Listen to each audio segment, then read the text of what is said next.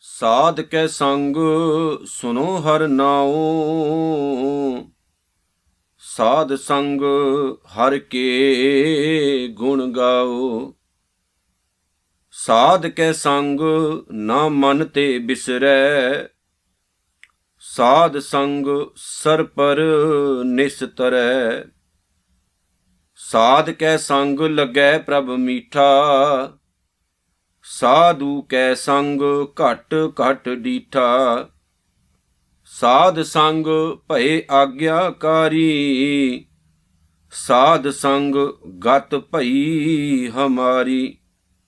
ਸਾਧ ਕੈ ਸੰਗ ਮਿਟੇ ਸਭ ਰੋਗ, ਨਾਨਕ ਸਾਧ ਭੇਟੇ ਸੰਜੋਗ। ਸਾਧ ਕੈ ਸੰਗ ਮਿਟੇ ਸਭ ਰੋਗ।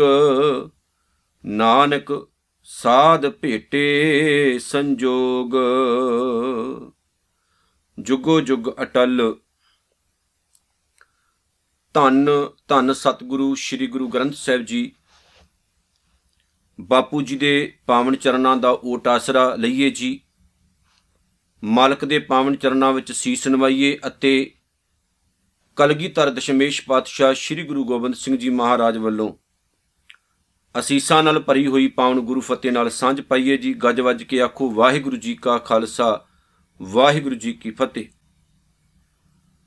ਧੰਨ ਧੰਨ ਸਤਿਗੁਰੂ ਸ੍ਰੀ ਗੁਰੂ ਅਰਜਨ ਸਾਹਿਬ ਜੀ ਮਹਾਰਾਜ, ਪੰਚਮ ਪਾਤਸ਼ਾਹ ਸ਼ਹੀਦਾਂ ਦੇ ਸਰਤਾਜ, ਸ਼ਾਂਤੀ ਦੇ ਪੁੰਜ ਸਤਿਗੁਰੂ ਦੀ ਪਾਵਨ ਰਸਨਾ ਤੋਂ ਉਚਾਰਨ ਕੀਤੀ ਹੋਈ ਸੁਖਮਨੀ ਸਾਹਿਬ ਦੀ ਪਾਵਨ ਬਾਣੀ ਦੀ ਅਸੀਂ ਵਿਚਾਰ ਕਰ ਰਹੇ ਹਾਂ।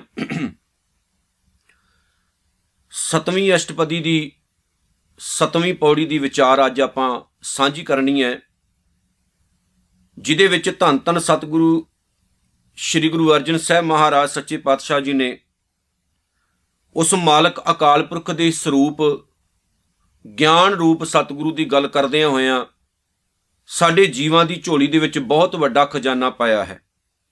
ਸਤਿਗੁਰੂ ਜੀ ਨੇ ਪਹਿਲੀ ਜਿਹੜੀ ਪੰਕਤੀ ਉਹਦੇ 'ਚ ਬਖਸ਼ਿਸ਼ ਕੀਤੀ ਹੈ, ਸਾਧ ਕੈ ਸੰਗ ਸੁਨੋ ਹਰ ਨਾਉ, ਸਾਧ ਸੰਗ ਹਰ ਕੇ ਗੁਣ ਗਾਉ।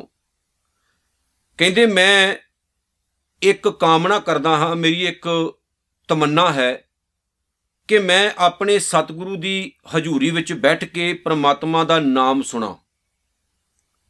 ਗੁਰੂ ਦੇ ਪਾਵਨ ਚਰਨਾਂ ਵਿੱਚ ਬੈਠ ਕੇ ਪ੍ਰਮਾਤਮਾ ਦੇ ਗੁਣਾਂ ਨੂੰ ਸੁਣਾ ਮੰਨਾ, ਉਹਨਾਂ ਨੂੰ ਜੀਵਨ ਦੇ ਵਿੱਚ ਧਾਰਨ ਕਰਾਂ। ਸਾਧ ਸੰਗ ਹਰ ਕੇ ਗੁਣ ਗਾਉ ਅਤੇ ਉਹਦੇ ਗੁਣ ਗਾਵਾਂ ਵੀ। ਕਿਉਂਕਿ ਜੋ ਉਹਨੇ ਮੇਰੇ ਤੇ ਬਖਸ਼ਿਸ਼ਾਂ ਕੀਤੀਆਂ ਨੇ, ਮੈਂ ਉਹਦਾ ਧੰਨਵਾਦ ਕਰਾਂ, ਉਹਦੇ ਗੁਣ ਗਾਵਾਂ, ਉਹਦੀਆਂ ਸਿਫਤਾਂ ਕਰਾਂ, ਉਹਦੇ ਉਪਕਾਰਾਂ ਦੇ ਨਾਲ ਆਪਣਾ ਜੀਵਨ ਜਿਹੜਾ ਨਾ, ਉਹਨੂੰ ਨੱਕਾ ਨੱਕ ਭਰ ਲਵਾਂ। ਜਿਵੇਂ ਸਤਿਗੁਰੂ ਜੀ ਨੇ ਗੁਰੂ ਗ੍ਰੰਥ ਸਾਹਿਬ ਦੇ ਵਿੱਚ ਇੱਕ ਜਗ੍ਹਾ ਤੇ ਬਖਸ਼ਿਸ਼ ਬੜੀ ਸੋਹਣੀ ਕੀਤੀ ਹੈ। ਗੁਰੂ ਅਰਜਨ ਸਾਹਿਬ ਸੱਚੇ ਪਾਤਸ਼ਾਹ ਜੀ ਕਹਿੰਦੇ ਨੇ ਕਿ ਮੇਰੇ ਉਸ ਅਕਾਲ ਪੁਰਖ ਵਾਹਿਗੁਰੂ ਨੇ ਜਿਹੜੀ ਮੇਰੇ ਤੇ ਕਿਰਪਾ ਕੀਤੀ ਹੈ ਨਾ, ਮੇਰੇ ਜੀਵਨ ਨੂੰ ਜਿਹੜਾ ਸਤਿਗੁਰੂ ਨੇ ਉੱਚਾ ਚੁੱਕ ਦਿੱਤਾ ਹੈ, ਮਹਾਨ ਬਣਾ ਦਿੱਤਾ ਹੈ, ਉਹਦੇ ਲਈ ਉਹਦਾ ਜਿਹੜਾ ਉਪਕਾਰ ਹੈ, ਉਹ ਮੈਂ ਆਪਣੀ ਗੁਰੂ ਦੀ ਹਜ਼ੂਰੀ ਵਿੱਚ ਬੈਠ ਕੇ, ਸਮਝ ਕੇ ਤੇ ਉਹਦੇ ਚਰਨਾਂ ਦੇ ਵਿੱਚ ਹੱਥ ਜੋੜਨ ਜੋਗਾ ਹੋ ਜਾਵਾਂ।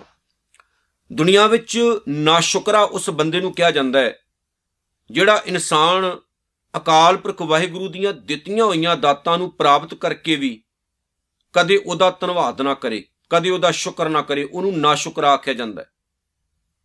ਜਦੋਂ ਅਸੀਂ ਜਪਜੀ ਸਾਹਿਬ ਦੀ ਪਾਵਨ ਬਾਣੀ ਪੜ੍ਹਦੇ ਹਾਂ, ਤਾਂ ਧੰਨ ਗੁਰੂ ਨਾਨਕ ਸਾਹਿਬ ਸੱਚੇ ਪਾਤਸ਼ਾਹ ਨੇ ਉੱਥੇ ਲਿਖਿਆ ਹੈ ਨਾ ਕਿ ਜੁਗਾਂ ਜੁਗੰਤਰ ਖਾਈ ਖਾਏ, ਬੰਦਾ ਕਈ ਜੁਗਾਂ ਤੋਂ ਖਾ ਰਿਹਾ ਹੈ। ਪਰ ਕਈ ਐਸੇ ਲੋਕ ਨੇ ਦਿੰਦਾ ਦੇ ਲੈਂਦੇ ਤੱਕ ਪਾਹੇ ਜੁਗਾਂ ਜੁਗੰਤਰ ਖਾਈ ਖਾਏ। ਕਿ ਉਹ ਦੇਈ ਜਾਂਦਾ, ਆਪਾਂ ਲਈ ਜਾਂਦੇ ਆ ਤੇ ਕਈ ਜੁਗਾਂ ਤੋਂ ਆਪਾਂ ਖਾਈ ਵੀ ਜਾਂਦੇ ਆ ਪਰ ਕੇਤੇ ਲੈ ਲੈ ਮੁਕਰ ਪਾਹੇ ਕਈ ਐਸੇ ਨੇ, ਜਿਹੜੇ ਲੈ ਲੈ ਕੇ ਮੁਕਰ ਜਾਂਦੇ ਨੇ। ਉਹਦੀਆਂ ਦਾਤਾਂ ਨੇ, ਦਾਤਾਂ ਲੈਂਦੇ ਨੇ, ਲੈ ਕੇ ਮੁਕਰ ਜਾਂਦੇ ਨੇ। ਬਹੁਤ ਨੇ ਸੰਸਾਰ ਵਿੱਚ ਐਸੇ। ਮੁਕਰਨ ਦਾ ਮਤਲਬ ਕੀ ਹੈ ਜੀ ਭਲਾ? ਕਿ ਕਦੇ ਉਹਦੇ ਪਾਵਨ ਚਰਨਾਂ ਵਿੱਚ ਜੁੜ ਕੇ ਸ਼ੁਕਰਾਨਾ ਨਹੀਂ ਕਰਨਾ ਕਿ ਤੇਰਾ ਸ਼ੁਕਰ ਹੈ ਮਾਲਕਾ, ਸਾਡੇ ਉੱਠਣ ਤੋਂ ਪਹਿਲਾਂ ਤੂੰ ਆ ਪੂਰੀ ਕਾਇਨਾਤ ਜਿਹੜੀ ਨਾ, ਉਹਨੂੰ ਤਿਆਰ ਕੀਤਾ ਸਾਡੇ ਲਈ। ਮੈਂ ਕਈ ਵਾਰ ਇਹ ਬੇਨਤੀ ਵੀ ਕਰਿਆ ਕਰਦਾ ਕਿ ਸਭ ਕੁਝ ਬਹੁਤ ਤੋਂ ਬਹੁਤ ਪਾਇਆ ਅਕਾਲ ਪੁਰਖ ਵਾਹਿਗੁਰੂ ਨੇ ਬਹੁਤ ਕੁਝ ਪੈਦਾ ਕੀਤਾ ਸਾਡੇ ਲਈ। ਥੋੜਾ ਬਹੁਤਾ ਨਹੀਂ ਬਹੁਤ ਜ਼ਿਆਦਾ। ਅਸੀਂ ਉਹਨਾਂ ਖਾਣੇ ਨਹੀਂ ਆ ਜਿੰਨਾ ਅ, ਅਕਾਲ ਪੁਰਖ ਵਾਹਿਗੁਰੂ ਨੇ ਸਾਡੇ ਲਈ ਪੈਦਾ ਕਰ ਦਿੱਤਾ। ਉਨੀ ਆਕਸੀਜਨ ਦੀ ਸਾਨੂੰ ਲੋੜ ਨਹੀਂ ਜਿੰਨੀ ਉਸ ਨਿਰੰਕਾਰ ਨੇ ਪੈਦਾ ਕੀਤੀ। ਉਹਨੇ ਪਾਣੀ ਦੀ ਲੋੜ ਨਹੀਂ ਜਿੰਨਾ ਪਾਣੀ ਉਹਨੇ ਪੈਦਾ ਕੀਤਾ। ਇੰਨਾ ਅਨਾਜ ਉਹਨੇ ਪੈਦਾ ਕੀਤਾ। ਤੇ ਸਭ ਤੋਂ ਵੱਡੀ ਜਿਹੜੀ ਰਹਿਮਤ ਹੈ, ਉਹਦੀ ਸਭ ਤੋਂ ਵੱਡੀ ਜਿਹੜੀ ਬਖਸ਼ਿਸ਼ ਹੈ, ਉਸ ਮਾਲਕ ਵਾਹਿਗੁਰੂ ਦੀ, ਆ ਜਿਹੜਾ ਸਰੀਰ, ਉਸ ਨਿਰੰਕਾਰ ਨੇ ਸਾਨੂੰ ਦਿੱਤਾ ਹੈ। ਇਹ ਬੜੀ ਵੱਡੀ ਉਹਦੀ ਰਹਿਮਤ ਹੈ, ਜਿਹੜਾ ਅਸੀਂ ਮਨੁੱਖ ਬਣ ਕੇ, ਮਨੁੱਖ ਦੀ ਜੂਨੀ ਦੇ ਵਿੱਚ ਇਸ ਦੁਨੀਆ 'ਚ, ਇਸ ਸੰਸਾਰ ਵਿੱਚ ਆਏ ਆ ਇਹਦੇ ਤੋਂ ਵੱਡੀ ਹੋਰ ਬਖਸ਼ਿਸ਼ ਕੋਈ ਨਹੀਂ ਹੋ ਸਕਦੀ। ਤੇ ਜਿਹੜਾ ਬੰਦਾ ਇਸ ਗੱਲ ਤੋਂ ਨਹੀਂ ਖੁਸ਼ ਵੀ ਮੈਂ ਇਨਸਾਨ ਤਾਂ ਹੈਗਾ ਨਾ, ਉਹ ਖੁਸ਼ ਕਦੇ ਵੀ ਨਹੀਂ ਹੋ ਸਕਦਾ, ਭਾਵੇਂ ਪੂਰੀ ਦੁਨੀਆ ਨੂੰ ਲੁੱਟ ਕੇ ਵੀ ਕੋਈ ਖਾ ਲਵੇ, ਤਾਂ ਵੀ ਉਹ ਖੁਸ਼ ਨਹੀਂ ਹੋਣਾ। ਜਿੱਦਾਂ ਧੰਨ ਗੁਰੂ ਨਾਨਕ ਸਾਹਿਬ ਸੱਚੇ ਪਾਤਸ਼ਾਹ ਨੇ ਜਪਜੀ ਸਾਹਿਬ ਦੀ ਪਹਿਲੀ ਪੌੜੀ 'ਚ ਆਖਿਆ ਨਾ ਕਿ ਭੁੱਖਿਆਂ ਭੁੱਖ ਨਾ ਉਤਰੀ ਜੇ ਬੰਨਾ ਪੁਰੀਆਂ ਭਾਰ, ਕਿ ਜਿਸ ਬੰਦੇ ਦੇ ਅੰਦਰ ਤ੍ਰਿਸ਼ਨਾ ਹੋਵੇ ਨਾ, ਉਸ ਬੰਦੇ ਨੂੰ ਭਾਵੇਂ ਪੂਰੀ ਦੁਨੀਆ ਹੀ ਖਵਾ ਦਿਓ ਉਹ ਫਿਰ ਵੀ ਭੁੱਖੇ ਦਾ ਭੁੱਖਾ ਰਹਿੰਦਾ, ਉਹ ਕਦੇ ਰੱਜਦਾ ਨਹੀਂ ਹੈ। ਬਹੁਤ ਨੇ ਇਸ ਕਾਇਨਾਤ ਵਿੱਚ, ਇਸ ਸੰਸਾਰ ਵਿੱਚ, ਉਹ ਭੁੱਖੇ ਹੀ ਰਹਿੰਦੇ ਨੇ। ਰਜੇਵਾ ਆਉਂਦਾ ਹੀ ਨਹੀਂ, ਉਹ ਕਦੇ ਰੱਜਦੇ ਹੀ ਨਹੀਂ। ਉਹਨਾਂ ਨੂੰ ਇਦਾਂ ਲੱਗਦਾ ਆਪਾਂ ਆਪਾਂ ਭੁੱਖੇ ਹੀ ਆ ਤੇ ਭੁੱਖ ਖਤਮ ਵੀ ਨਹੀਂ ਹੁੰਦੀ ਪਿਆਰੇ ਉਹਨਾਂ ਨਾਲ, ਉਹਨਾਂ ਦੀ। ਸੋ ਸਤਿਗੁਰੂ ਗੁਰੂ ਅਰਜਨ ਸਾਹਿਬ ਜੀ ਨੇ ਅੱਗੇ ਬਖਸ਼ਿਸ਼ ਕੀਤੀ, ਸਾਧ ਕੈ ਸੰਗ ਨਾ ਮਨ ਤੇ ਬਿਸਰੈ। ਇੱਥੇ ਕਮਾਲ ਦੀ ਗੱਲ ਹੈ। ਸਾਧ ਕੇ ਸੰਗ ਭਾਵ ਜਦੋਂ ਆਪਾਂ ਗੁਰੂ ਦਾ ਸੰਗ ਕਰਦੇ ਆ ਨਾ ਨਾ ਮਨ ਤੇ ਬਿਸਰੈ, ਅਕਾਲ ਪੁਰਖ ਪ੍ਰਮਾਤਮਾ ਮਨ ਚੋਂ ਵਿਸਰਦਾ ਹੀ ਨਹੀਂ। ਭਲਾ ਕਿਉਂ? ਕਿਉਂਕਿ ਗੁਰੂ ਸਾਨੂੰ ਸੱਚ ਸਮਝਾ ਦਿੰਦਾ ਹੈ। ਗੁਰੂ ਸਿੱਧੇ ਰਸਤੇ ਦੇ ਉੱਤੇ ਪਾ ਦਿੰਦਾ ਹੈ। ਗੁਰੂ ਸਹੀ ਸਮਝ ਦੇ ਦਿੰਦਾ ਹੈ। ਬੰਦੇ ਦੇ ਪੱਲੇ ਇਹ ਗੱਲ ਪੈ ਜਾਂਦੀ ਹੈ। ਬੰਦੇ ਨੂੰ ਸਮਝ ਲੱਗ ਜਾਂਦੀ ਹੈ। ਤੇ ਉਹ ਅਕਾਲ ਪੁਰਖ ਵਾਹਿਗੁਰੂ ਇਸ ਮਨ ਤੋਂ ਕਦੇ ਬਾਹਰ ਜਾਂਦਾ ਹੀ ਨਹੀਂ। ਕਿਉਂਕਿ ਇਨਸਾਨ ਨੂੰ ਪਤਾ ਲੱਗ ਜਾਂਦਾ ਨਾ ਵੀ ਉਹਦੇ ਨਾਲ ਹੀ ਤਾਂ ਮੈਂ ਜੁੜਿਆ, ਤਾਂ ਮੇਰਾ ਜੀਵਨ ਹੈ। ਉਹਦੇ ਤੋਂ ਬਗੈਰ ਤਾਂ ਮੈਂ ਨਕੰਮਾ ਹਾਂ, ਮੈਂ ਕਿਸੇ ਜੋਗਾ ਹੈ ਹੀ ਨਹੀਂ। ਤੇ ਜੇ ਮੈਨੂੰ ਉਹਨੇ ਹੀ ਭੁਲਾ ਦਿੱਤਾ, ਤੇ ਮੈਂ ਕਿਸ ਜੋਗਾ ਇਸ ਕਾਇਨਾਤ ਵਿੱਚ, ਇਸ ਦੁਨੀਆ ਵਿੱਚ? ਇਸ ਲਈ ਉਹ ਆਪਣੇ ਦਿਲ ਤੋਂ ਉਸ ਵਾਹਿਗੁਰੂ ਨਾਲ ਹਮੇਸ਼ਾ ਕਨੈਕਟ ਰਹਿੰਦਾ ਹੈ। ਅੱਗੇ ਸਤਿਗੁਰੂ ਜੀ ਕਹਿੰਦੇ ਨੇ, ਸਾਧ ਸੰਗ ਸਰ ਪਰ ਨਿਸ ਤਰੈ ਜੇ ਆਪਾਂ ਗੁਰੂ ਦਾ ਸੰਗ ਕਰਦੇ ਆਂ ਗੁਰੂ ਨੂੰ ਆਪਣੇ ਜੀਵਨ ਵਿੱਚ ਧਾਰਨ ਕਰਦੇ ਆਂ ਤਾਂ ਇਨਸਾਨ ਜਿਹੜਾ ਵਿਕਾਰਾਂ ਤੋਂ ਬਚ ਜਾਂਦਾ ਹੈ। ਵਿਕਾਰਾਂ ਭਾਵ ਬੁਰਾਈਆਂ ਤੋਂ ਉਹਦਾ ਖਿਹੜਾ ਛੁੱਟ ਜਾਂਦਾ। ਸਿੱਖ ਇਤਿਹਾਸ ਦੀ ਇੱਕ ਬੜੀ ਪਿਆਰੀ ਜੀ ਘਟਨਾ ਹੈ, ਭੂਮੀਆਂ ਚੋਰ ਦੀ। ਔਰ ਬਹੁਤ ਜ਼ਿਆਦਾ ਇਸ ਸਾਖੀ ਨੂੰ, ਇਸ ਘਟਨਾ ਨੂੰ ਸਾਡੇ ਤੱਕ ਰਾਗੀਆਂ ਪ੍ਰਚਾਰਕਾਂ ਨੇ ਪਹੁੰਚਾਇਆ ਹੈ। ਲੇਕਿਨ ਕਮਾਲ ਦੀ ਗੱਲ ਇੱਕ ਦੇ ਵਿੱਚੋਂ ਨਿਕਲਦੀ ਹੈ ਕਿ ਗੁਰੂ ਨਾਨਕ ਸਾਹਿਬ ਸੱਚੇ ਪਾਤਸ਼ਾਹ ਨੇ ਜਿਸ ਟਾਈਮ ਉਸ ਇਨਸਾਨ ਨੂੰ ਜਿਹਦਾ ਨਾਮ ਭੂਮੀਆਂ ਸੀ, ਲੋਕ ਚੋਰ ਕਹਿੰਦੇ ਸਨ, ਉਹਨੂੰ ਸਮਝਾਇਆ ਕਿ ਨਮਕ ਖਾ ਕੇ ਹਰਾਮ ਨਹੀਂ ਕਰਨਾ, ਕੇਸ ਨਹੀਂ ਕਟਾਉਣੇ ਤੇ ਝੂਠ ਨਹੀਂ ਬੋਲਣਾ। ਆ ਤਿੰਨ ਗੱਲਾਂ ਪੱਲੇ ਬਣ ਲਵੇਂ। ਕੇਸ ਨਹੀਂ ਕਟਾਉਣੇ, ਲੂਣ ਖਾ ਕੇ ਹਰਾਮ ਨਹੀਂ ਕਰਨਾ ਤੇ ਝੂਠ ਕਦੇ ਨਹੀਂ ਬੋਲਣਾ। ਪੱਲੇ ਉਹਨੇ ਬਣ ਲਿਆ ਸੀ। ਔਰ ਸਾਡਾ ਇਤਿਹਾਸ ਕਹਿੰਦਾ ਵੀ ਇੱਕ ਰਾਤ ਜਦੋਂ ਉਹ ਕਿਸੇ ਰਾਜੇ ਦੇ ਘਰ ਵਿੱਚ ਚੋਰੀ ਕਰਨ ਵਾਸਤੇ ਗਿਆ, ਚੋਰੀ ਕਰਦਾ ਸੀ, ਲੇਕਿਨ ਦੂਜਿਆਂ ਦਾ ਭਲਾ ਕਰਦਾ ਸੀ ਉਹ। ਹੈ ਤਾਂ ਕੰਮ ਮਾੜਾ ਸੀ ਉਹ। ਪਰ ਹੋਇਆ ਕੀ ਕਿ ਜਦੋਂ ਉਹਨੇ ਗਠੜੀਆਂ ਬੰਨ ਲਈਆਂ, ਇੱਕ ਕੌਲੀ ਦੇ ਵਿੱਚ ਨਮਕ ਪਿਆ ਸੀ, ਉਹਨੇ ਕਤੇ ਸੋਚਿਆ ਵੀ ਵਧੀਆ ਚੂਰਨ ਹੋਣਾ ਉਹ ਚੱਖ ਲਿਆ ਉਹਨੇ ਤੇ ਨਮਕ ਸੀ, ਗੁਰੂ ਦਾ ਬਚਨ ਯਾਦ ਆ ਗਿਆ, ਛੱਡਤਾ ਸਭ ਕੁਝ ਉੱਥੇ ਉਹਨੇ। ਨਮਕ ਖਾ ਕੇ ਆਰਾਮ ਨਹੀਂ ਕਰਨਾ। ਗੱਲਾਂ ਸਿੰਪਲ ਨੇ ਪਰ ਭੋਲਾ ਭਾਲਾ ਇਨਸਾਨ ਆਪਣੇ ਜੀਵਨ ਵਿੱਚ ਧਾਰਨ ਕਰ ਗਿਆ। ਦਿਨ ਚੜਿਆ ਜਿਹੜੇ ਚੋਰ ਸਨ ਨਾਮੀ ਸਾਰੇ ਨੂੰ ਪੁੱਠੇ ਟੰਗ ਲਿਆ ਗਿਆ। ਕੁੱਟਣਾ ਮਾਰਨਾ ਸ਼ੁਰੂ ਕਰ ਦਿੱਤਾ ਵੀ ਰਾਤੀ ਕੌਣ ਆਇਆ ਸੀ। ਭਾਵੇਂ ਕਿ ਭੂਮੀਆਂ ਜਦੋਂ ਮਹਿਲ ਵਿੱਚ ਵੜਿਆ ਤੇ ਦਰਬਾਨ ਨੇ ਉਹਨੂੰ ਪੁੱਛਿਆ ਸੀ, ਤੂੰ ਕੌਣ ਆ? ਤੇ ਭੂਮੀਏ ਨੇ ਕਿਹਾ ਸੀ, ਮੈਂ ਚੋਰ ਆ, ਲੇਕਿਨ ਕੱਪੜੇ ਬੜੇ ਵਧੀਆ ਪਾਏ ਸੀ। ਉਥੇ ਵੀ ਸੱਚ ਬੋਲਿਆ। ਚੋਰਾਂ ਨੂੰ ਪੈਂਦੀ ਮਾਰ ਦੇਖ ਕੇ ਖੁਦ ਜਾ ਪਹੁੰਚਿਆ ਤੇ ਉਹਨੇ ਜਾ ਕੇ ਕਿਹਾ ਵੀ ਮੈਂ ਚੋਰਾਂ ਇਹਨਾਂ ਨੂੰ ਛੱਡ ਦਓ। ਜਿਸ ਟਾਈਮ ਰਾਜੇ ਨੇ ਕਿਹਾ ਵੀ ਤੂੰ ਚੋਰ ਆ, ਚੋਰ ਤਾਂ ਕਦੇ ਖੁਦ ਆ ਕੇ ਨਹੀਂ ਇਹ ਗੱਲ ਕਹਿੰਦੇ। ਉਹ ਕਹਿੰਦੇ, ਮੈਂ ਜਿਹਨੂੰ ਗੁਰੂ ਧਾਰਨ ਕੀਤਾ ਉਹਦੇ ਉਪਦੇਸ਼ ਨੇ ਇਹ। ਦੇਖੋ, ਜੀਵਨ ਉੱਥੇ ਬਦਲ ਗਿਆ। ਚੋਰੀ ਚਾਰੀ ਸਭ ਛੱਡ ਦਿੱਤੀ। ਜੀਵਨ ਜਿਹੜਾ ਚੇਂਜ ਹੋ ਗਿਆ। ਤੇ ਇਹ ਵੀ ਗੱਲ ਪੱਲੇ ਪੈ ਗਈ ਵੀ ਗੁਰੂ ਦਾ ਬਚਨ, ਗੁਰੂ ਦਾ ਉਪਦੇਸ਼ ਕਮਾਇਆ, ਜ਼ਿੰਦਗੀ 'ਚ ਘਾਟ ਨਹੀਂ ਹੁੰਦੀ। ਯਾਦ ਰੱਖਿਓ, ਗੁਰੂ ਦੇ ਬਚਨ ਨੂੰ ਜੀਵਨ ਵਿੱਚ ਧਾਰਨ ਕਰਨ ਨਾਲ ਜ਼ਿੰਦਗੀ ਵਿੱਚ ਘਾਟ ਨਹੀਂ ਆਉਂਦੀ। ਇਨਸਾਨ ਜਿਹੜਾ ਉਹ ਘਟਦਾ ਨਹੀਂ ਹੈ, ਬੰਦਾ ਵੱਧਦਾ ਹੀ ਹੈ। ਜਿੱਥੇ ਭੂਮੀਆਂ ਨੂੰ ਲੋਕ ਚੋਰ-ਚੋਰ ਕਹਿੰਦੇ ਹੋਣਗੇ, ਪਹਿਲਾਂ ਪਰ ਜਦੋਂ ਉਹਨੇ ਗੁਰੂ ਨਾਨਕ ਦਾ ਬਚਨ ਮੰਨ ਲਿਆ, ਗੁਰੂ ਨਾਨਕ ਸਾਹਿਬ ਦੇ ਬਚਨ ਨੂੰ ਆਪਣੇ ਜੀਵਨ ਵਿੱਚ ਧਾਰਨ ਕਰ ਲਿਆ ਉੱਤੇ ਲੋਕ ਉਹਦਾ ਸਤਿਕਾਰ ਕਰਨ ਲੱਗ ਪਏ। ਲੋਕ ਉਹਦੀ ਰਿਸਪੈਕਟ ਕਰਨ ਲੱਗ ਪਏ। ਲੋਕ ਪੈਰਾਂ ਨੂੰ ਹੱਥ ਲਾਉਣ ਲੱਗ ਪਏ ਵੀ ਇੰਨਾ ਮਹਾਨ ਬੰਦਾ, ਇੰਨਾ ਚੰਗਾ ਬੰਦਾ। ਇਹ ਵੀ ਸੱਚ ਹੈ। ਦੂਸਰੇ ਪਾਸੇ ਦੇਖੋ ਗੰਗੂ ਨੇ ਵੀ ਸੱਚ ਬੋਲਿਆ ਵੀ ਮੇਰੇ ਘਰ ਦੇ ਵਿੱਚ ਮਾਤਾ ਗੁਜਰੀ ਅਤੇ ਉਹਨਾਂ ਦੇ ਸਹਿਬਜ਼ਾਦੇ, ਉਹਨਾਂ ਦੇ ਪੋਤੇ ਮੌਜੂਦ ਨੇ। ਗੁਰੂ ਗੋਬਿੰਦ ਸਿੰਘ ਮਹਾਰਾਜ ਦੀ ਮਾਂ ਤੇ ਉਹਨਾਂ ਦੇ ਬੱਚੇ ਛੋਟੇ ਮੌਜੂਦ ਨੇ, ਜਾ ਕੇ ਪਕੜ ਲਓ ਤੇ ਮੈਨੂੰ ਮੋਹਰਾਂ ਦਿਓ।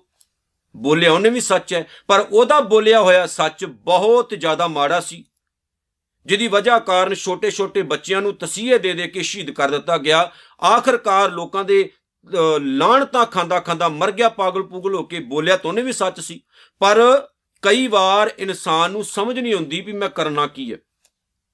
ਲਾਲਚ ਵਸ ਹੋ ਕੇ ਸੱਚ ਬੋਲਿਆ, ਨੁਕਸਾਨ ਕਰ ਗਿਆ ਤੇ ਕੁੱਲਾਂ ਦੇ ਸਿਰ ਕਲੰਕ ਲਵਾ ਗਿਆ। ਪਰ ਦੂਸਰੇ ਪਾਸੇ ਭੂਮੀਏ ਨੇ ਗੁਰੂ ਦਾ ਬਚਨ ਪੱਲੇ ਬੰਨ ਲਿਆ। ਪੱਲੇ ਬੰਨ ਕੇ ਗੁਰੂ ਦੇ ਬਚਨ ਨੂੰ ਗਾਂ ਤੁਰ ਪਿਆ ਤੇ ਅੱਜ ਵੀ ਅਸੀਂ ਉਹਦਾ ਸਤਿਕਾਰ ਕਰਦੇ ਹਾਂ, ਉਹਦੀ ਰਿਸਪੈਕਟ ਕਰਦੇ ਹਾਂ। ਇੱਕ ਹੋਰ ਗੱਲ ਮੈਂ ਸਾਂਝੀ ਕਰ ਦਵਾਂ। ਬਾਬਾ ਵਿਧੀ ਚੰਦ ਚੋਰ ਨੇ, ਉਹ ਵੀ ਪਰ ਜਦੋਂ ਇੱਕ ਗੁਰਸਿੱਖ ਦੇ ਕਹਿਣ ਦੇ ਉੱਤੇ ਉਹ ਗੁਰੂ ਅਰਜਨ ਸਾਹਿਬ ਦੇ ਦਰਬਾਰ ਵਿੱਚ ਜਾ ਪਹੁੰਚਦੇ ਨੇ, ਸਭ ਕੁਝ ਛੱਡ ਦਿੰਦੇ ਨੇ ਜਾ ਕੇ, ਕਹਿੰਦੇ ਮੈਂ ਚੋਰ ਹਾਂ ਤੇ ਮੇਰੇ 'ਚ ਟੈਲੈਂਟ ਬਹੁਤ ਹੈ। ਲੇਕਿਨ ਗੁਰੂ ਸਾਹਿਬ ਨੇ ਉਹਦੇ ਟੈਲੈਂਟ ਨੂੰ ਵਰਤਿਆ ਵੀ ਹੈ, ਯਾਦ ਰੱਖਿਓ। ਪਰ ਚੋਰੀ ਤੇ ਨਹੀਂ, ਚੰਗੇ ਕੰਮ ਲਈ। ਜਦੋਂ ਇੱਕ ਨਵਾਬ ਨੇ ਸਿੱਖਾਂ ਦੇ ਘੋੜੇ ਖੋਲੇ ਸੀ ਤੇ ਉਹਦੇ ਘੋੜੇ ਜਿਹੜੇ ਨੇ, ਉਹਦੇ ਘੋੜੇ ਜਿਹੜੇ ਸੀ, ਉਹ ਘਾਈਆ ਅਤੇ ਜੋਤਸ਼ੀ ਬਣ ਕੇ ਛੁਡਾ ਕੇ ਲੈ ਕੇ ਆਏ ਕਿਸੇ ਤਰੀਕੇ ਦੇ ਨਾਲ। ਪਰ ਗੁਰੂ ਦੇ ਘਰ ਵਿੱਚੋਂ ਉਹਨਾਂ ਨੂੰ ਮਾਣ ਮਿਲਿਆ ਰਿਸਪੈਕਟ ਮਿਲੀ, ਸਤਿਕਾਰ ਮਿਲਿਆ। ਗੱਲ ਮੈਂ ਇੰਨੀ ਸਮਝਾਉਣੀ ਚਾਹੁੰਨਾ ਵੀ ਜੇ ਆਪਾਂ ਗੁਰੂ ਦਾ ਬਚਨ ਪੱਲੇ ਬੰਨ ਲਈਏ, ਗੁਰੂ ਦੇ ਕਹੇ ਮੁਤਾਬਕ, ਗੁਰੂ ਦੇ ਆਖੇ ਮੁਤਾਬਕ ਤੁਰਨਾ ਸ਼ੁਰੂ ਕਰ ਦਈਏ, ਤਾਂ ਜੀਵਨ ਵਿੱਚ ਘਾਟ ਨਹੀਂ ਪੈਂਦੀ। ਇਹ ਮਤ ਸੋਚੋ ਵੀ ਆਪਾਂ ਘਟਦੇ ਆਂ ਵੱਧਦੇ ਆਂ ਵੱਧਦੇ ਆਂ ਵੱਧਦੇ ਜਾਂਦੇ ਫਿਰ ਆਪਾਂ। ਸਗੋਂ ਜ਼ਿਆਦਾ ਰਿਸਪੈਕਟ ਮਿਲਦੀ ਹੈ, ਜ਼ਿਆਦਾ ਇੱਜ਼ਤ ਮਿਲਦੀ ਹੈ, ਜ਼ਿਆਦਾ ਮਾਣ ਮਿਲਦਾ ਹੈ। ਕਈ ਇਹ ਸੋਚ ਲੈਣਗੇ ਵੀ ਆਪਾਂ ਜੀ ਗੁਰੂ ਦੇ ਕਹੇ ਮੁਤਾਬਕ ਤੁਰਾਂਗੇ ਤੇ ਸਾਨੂੰ ਬੜਾ ਕੁਝ ਛੱਡਣਾ ਪੈਣਾ, ਸ਼ਰਾਬ ਛੱਡਣੀ ਪੈਣੀ, ਝੂਠ ਬੋਲਣਾ ਛੱਡਣਾ ਪੈਣਾ, ਬੜੇ ਬੜੇ ਕੰਮ ਛੱਡਣੇ ਪੈਣੇ, ਕਰਕੇ ਦੇਖੋ ਰਿਸਪੈਕਟ ਹੋਏਗੀ, ਇੱਜ਼ਤ ਹੋਏਗੀ। ਜੇ ਗੁਰੂ ਦੇ ਕਹੇ ਮੁਤਾਬਕ ਤੁਰ ਕੇ ਸਾਦਾ ਜੀਵਨ ਬਤੀਤ ਕਰਨਾ ਸ਼ੁਰੂ ਸ਼ੁਰੂ ਕਰ ਦਿਓਗੇ ਤੇ ਰਹਿਮਤਾਂ ਹੀ ਜਿਹੜੀਆਂ ਨਾ ਉਹ ਵਰਸਣੀਆਂ ਸ਼ੁਰੂ ਹੋ ਜਾਣਗੀਆਂ। ਆ ਸਿੱਖ ਕੌਮ ਦੀ ਆਪਾਂ ਗੱਲ ਕਰਦੇ, ਜਿੰਨਾ ਸਿਧਾਂਤ ਸਿੱਖ ਕੌਮ ਦੇ ਕੋਲ ਹੈ, ਜਿੰਨਾ ਸਤਿਗੁਰੂ ਨੇ ਇਹਨੂੰ ਖਜ਼ਾਨਾ ਦਿੱਤਾ ਉਨਾ ਹੀ ਆਪਾਂ ਅੱਜ ਰੋ ਰਹੇ ਹਾਂ। ਫੈਸ਼ਨਾਂ 'ਚ ਪੈ ਗਏ ਆ ਵਿਖਾਵੇ ਵਾਲੀ ਸਾਡੀ ਬਿਰਤੀ ਹੋ ਚੁੱਕੀ ਹੈ, ਬੁਰਾ ਹਾਲ ਸਾਡਾ। ਵਿਖਾਵਾ ਸਭ ਤੋਂ ਜ਼ਿਆਦਾ ਪੰਜਾਬੀ ਲੋਕ ਕਰ ਰਹੇ, ਸਭ ਤੋਂ ਜ਼ਿਆਦਾ। ਤੇ ਸਭ ਤੋਂ ਵੱਡਾ ਇਤਿਹਾਸ ਦਾ ਤੇ ਗੁਰਬਾਣੀ ਦਾ ਖਜ਼ਾਨਾ ਵੀ ਇਹਨਾਂ ਕੋਲ ਹੈ, ਲੇਕਿਨ ਪੜਨਾ ਨਹੀਂ, ਵਿਚਾਰਨਾ ਨਹੀਂ, ਜੀਵਨ ਨਹੀਂ ਢਾਲਣਾ। ਤੇ ਪਰ ਜਿਨ੍ਹਾਂ ਨੇ ਗੁਰੂ ਦੇ ਬਚਨ ਨੂੰ ਪੱਲੇ ਬੰਨ ਲਿਆ, ਉਹਨਾਂ ਦਾ ਜੀਵਨ ਤੁਸੀਂ ਦੇਖੋ, ਉਹ ਵਧੀ ਜਾ ਰਹੇ ਨੇ। ਸਤਿਗੁਰੂ ਦੀ ਕਿਰਪਾ ਨਾਲ ਲਾਗ ਹੀ ਨਹੀਂ ਲੱਗ ਜਾਂਦੀ। ਸੋ ਮੈਂ ਇੰਨੀ ਗੱਲ ਕਹਿਣੀ ਚਾਹੁੰਨਾ ਵੀ ਗੁਰੂ ਦਾ ਜੇ ਬਚਨ ਪੱਲੇ ਬੰਨਿਆ ਜਾਏ, ਸਾਧ ਸੰਗ ਸਰਪਰ ਨਿਸਤ ਰਹਿ, ਗੁਰੂ ਦਾ ਸੰਗ ਕਰਨ ਨਾਲ, ਗੁਰੂ ਦੀਆਂ ਕਈਆਂ ਗੱਲਾਂ ਨੂੰ ਜੀਵਨ ਵਿੱਚ ਧਾਰਨ ਕਰਨ ਨਾਲ ਇਨਸਾਨ ਬੁਰਾਈਆਂ ਤੋਂ, ਵਿਕਾਰਾਂ ਤੋਂ ਬਚ ਜਾਂਦਾ ਹੈ। ਸਾਧਕੈ ਸੰਗ ਲੱਗੈ ਪ੍ਰਭ ਮੀਠਾ, ਪਰਮਾਤਮਾ ਮਿੱਠਾ ਲੱਗਣਾ ਸ਼ੁਰੂ ਹੋ ਜਾਂਦਾ ਹੈ। ਰੱਬ ਦੀਆਂ ਗੱਲਾਂ ਚੰਗੀਆਂ ਲੱਗਣੀਆਂ ਸ਼ੁਰੂ ਹੋ ਜਾਂਦੀਆਂ ਨੇ। ਜਿੱਥੇ ਪਹਿਲਾਂ ਸਾਨੂੰ ਬਾਣੀ ਪੜ੍ਹਦਿਆਂ ਨੀਂਦ ਆਉਂਦੀ ਸੀ, ਅੱਜ ਨੀਂਦ ਨਹੀਂ ਆਉਂਦੀ। ਚੰਗਾ ਲੱਗਦਾ, ਉਤਸ਼ਾਹ ਪੈਦਾ ਹੁੰਦਾ, ਮਨ ਵਿੱਚ ਖੁਸ਼ੀ ਪੈਦਾ ਹੁੰਦੀ ਬਾਣੀ ਪੜ੍ਹਦਿਆਂ। ਜਿੱਥੇ ਪਹਿਲਾਂ ਆਪਾਂ ਬਾਕੀ ਦੇ ਕੰਮ ਜਿਹੜੇ ਸੀ, ਉਹ ਬੋਰਿੰਗ ਸਮਝ ਕੇ ਕਰਦੇ ਸੀ, ਅੱਜ ਆਨੰਦ ਵਿੱਚ ਕਰਦੇ ਆਂ ਮਠਾਸ ਆਉਣ ਲੱਗ ਪਈ ਨਾ ਉਹ ਚੀਜ਼ ਵਿੱਚੋਂ। ਜਿਹੜੀ ਚੀਜ਼ ਵਿੱਚੋਂ ਮਠਾਸ ਹੀ ਨਹੀਂ ਆਉਂਦੀ, ਜਿਹੜੇ ਕੰਮ ਚੋਂ ਮਠਾਸ ਨਹੀਂ ਆਉਂਦੀ, ਉਹ ਕੰਮ ਕਰਨ ਦਾ ਫਾਇਦਾ ਵੀ ਕੀ ਹੈ? ਬਹੁਤ ਨੇ, ਬਾਣੀ ਪੜ੍ਹਦੇ ਨੇ, ਮਠਾਸ ਨਹੀਂ ਆ ਰਹੀ, ਚੰਗਾ ਨਹੀਂ ਲੱਗਦਾ ਕਈਆਂ ਨੂੰ। ਉਹ ਕਹਿੰਦੇ ਜੀ, ਟਿਕਾਓ ਚ ਨਹੀਂ ਬਿਰਤੀ, ਟਿਕਾਓ ਚ ਹੋਵੇ ਕਿਦਾਂ, ਕਿਉਂਕਿ ਅਜੇ ਗੁਰੂ ਦਾ ਸੰਗ ਹੀ ਨਹੀਂ ਆਪਾਂ ਕਰ ਰਹੇ। ਚਰਨੀ ਲੱਗ ਹੀ ਨਹੀਂ ਰਹੇ, ਸਤਿਗੁਰੂ ਦੇ ਸਹੀ ਮਾਇਨੇ ਚ ਦਿਲ ਤੋਂ ਨਹੀਂ ਪੜ ਰਹੇ।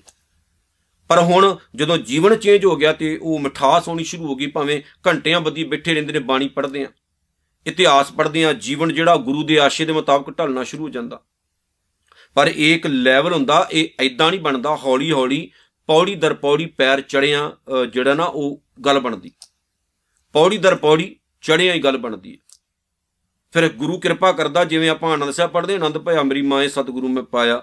ਸਤਿਗੁਰ ਤਾਂ ਪਾਇਆ ਸਹਿ ਸਿੱਤੀ ਮਨ ਵਜੀਆਂ ਵਧਾਈਆਂ, ਰਾਗ ਰਤਨ ਪਰਿਵਾਰ ਪਰੀਆਂ ਸ਼ਬਦ ਗਾਵਣੇ ਆਈਆਂ। ਹੁਣ ਜਦੋਂ ਹੁਣ ਜੀਵਨ ਵਿੱਚ ਲਾਗ ਲੱਗ ਗਈ, ਤਾਂ ਜੀਵਨ ਜਿਹੜਾ ਉਹ ਚੇਂਜ ਹੋ ਜਾਂਦਾ। ਉੱਥੇ ਮਠਾਸ ਆ ਜਾਂਦੀ ਹੈ। ਰੱਬ ਦੇ ਜਿਹੜੇ ਗੁਣ ਨੇ, ਉਹ ਮਿੱਠੇ ਲੱਗਣ ਲੱਗ ਪੈਂਦੇ ਨੇ। ਮਿੱਠੇ ਹਰ ਗੁਣ ਗਾਓ, ਜਿੰਦੂ ਤੂੰ ਮਿੱਠੇ ਹਰ ਗੁਣ ਗਾਓ। ਫਿਰ ਬੰਦਾ ਕਹਿਣ ਲੱਗ ਪੈਂਦਾ ਵੀ ਰੱਬ ਤਾਂ ਹੈ ਹੀ ਬੜਾ ਮਿੱਠਾ, ਉਹਦੇ ਗੁਣ ਵੀ ਬੜੇ ਮਿੱਠੇ ਨੇ। ਚਲੋ ਗਾਈਏ।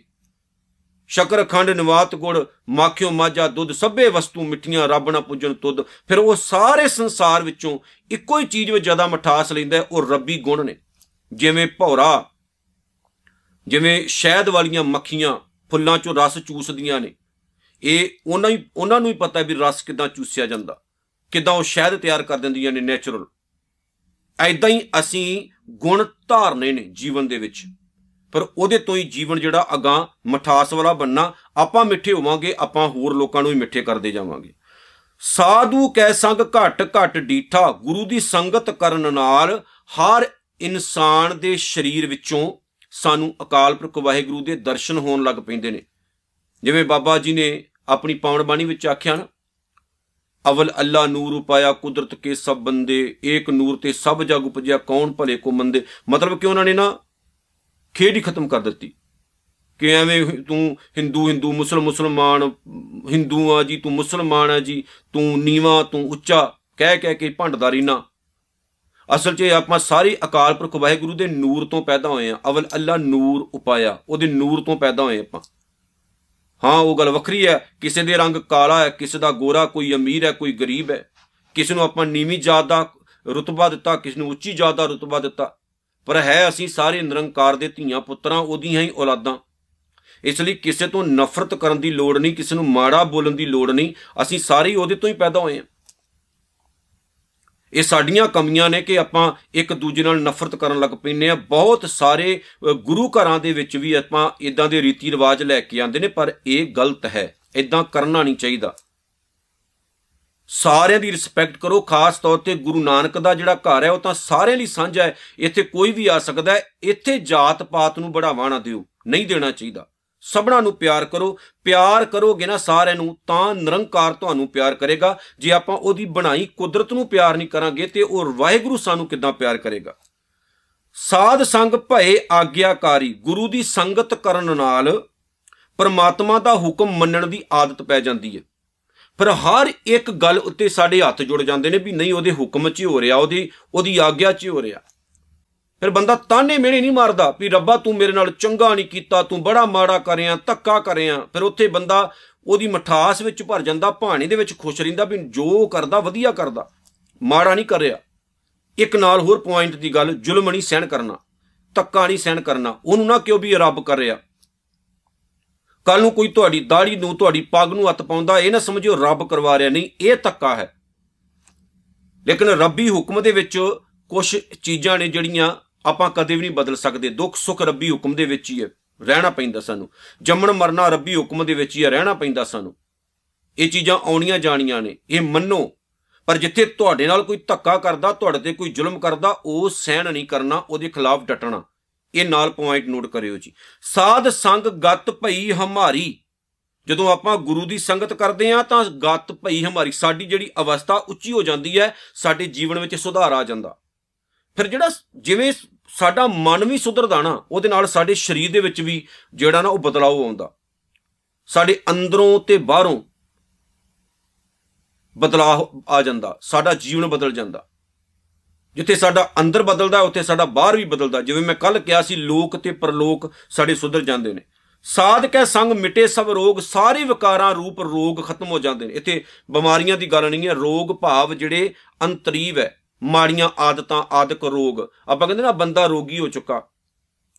ਤੂੰ ਬਿਮਾਰ ਹੋ ਗਿਆ, ਮਾਨਸਿਕ ਬਿਮਾਰ। ਆ ਚੀਜ਼ਾਂ ਨਿਕਲ ਜਾਂਦੀਆਂ ਨੇ। ਰੋਗ ਸਾਰੇ ਹੋ ਨਿਕਲ ਜਾਂਦੇ ਨੇ। ਮੇਰਾ ਵੈਦ ਗੁਰੂ ਗੋਵਿੰਦਾ ਗੁਰੂ ਸਾਡਾ ਡਾਕਟਰ ਹੈ, ਵੈਦ ਹੈ। ਉਹ ਬਾਣੀ ਰੂਪ ਦਵਾਈ ਦੇ ਕੇ ਸਾਨੂੰ ਨਿਤ ਨਵਾਂ ਨਰੋਵਾ ਕਰ ਦਿੰਦਾ।